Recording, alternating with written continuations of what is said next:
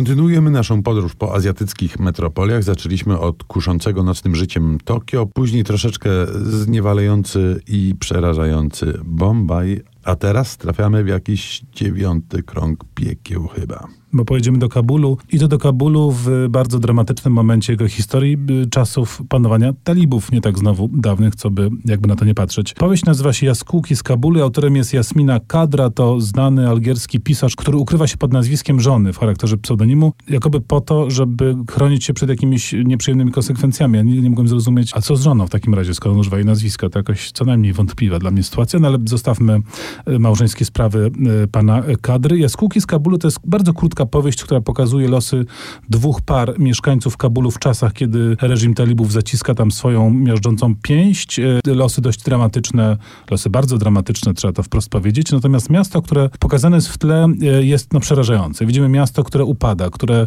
pod każdym względem e, staje się cieniem samego siebie. Widzimy miasto kompletnie przetrącone, przełamane, gdzie wszystko zostaje poddane dyktatowi te, tego potwornego reżimu i wszyscy ludzie muszą dopasować się do nowego prawa, również miasto. Miasto miasto po prostu traci swój charakter, traci swój wigor i staje się tak naprawdę no, kupą ruin, y, w której dzieją się nieszczęścia.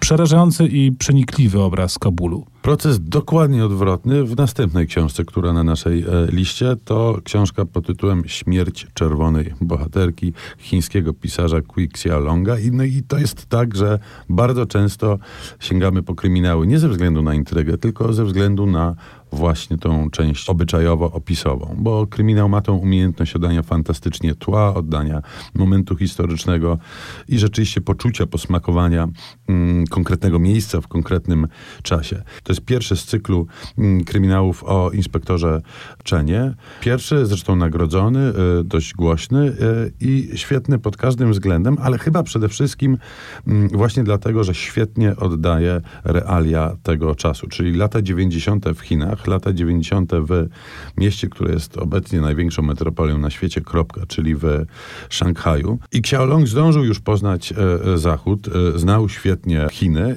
Pisał, nie chcę powiedzieć pod publiczkę, ale pisał chyba ze świadomością tego, czego my nie wiemy, czego chcielibyśmy się dowiedzieć o Chinach i o chińskiej e, codzienności. Jest tu oczywiście cała masa jedzenia, cała masa tych praktyk codzienno-życiowych, ale też mm, no właśnie opis tego, co się działo w latach 90., jak to to miasto łączyło komunizm z kapitalizmem, by stać się nie tygrysem, ale jakimś mega super hiper tygrysem azjatyckim. No a na deser zostawiliśmy podróż do najbardziej zamkniętego kraju, no nie tylko Azji, tylko świata, w ogóle do Korei Północnej, konkretnie jeszcze, do Pjongjangu. To zdaje się ma się zmienić wkrótce. No, to się ma zmienić od kilkudziesięciu lat już. Y, Guy Delisle to znany kanadyjski rysownik, mówiliśmy o jego doskonałych komiksach wielokrotnie. On jeździ po świecie i potem rysuje opowieści o sobie i swoich przeżyciach w różnych miejscach. Był w Birmie, był w Jeruzalem, ale także pracował w Korei Północnej, w Pjongjangu konkretnie jako, jako animator po prostu przy filmach rysunkowych. I tu jest niesamowite, że to miasto jest zamknięte nawet się, jak się w nim jest, będąc osobą z zewnątrz.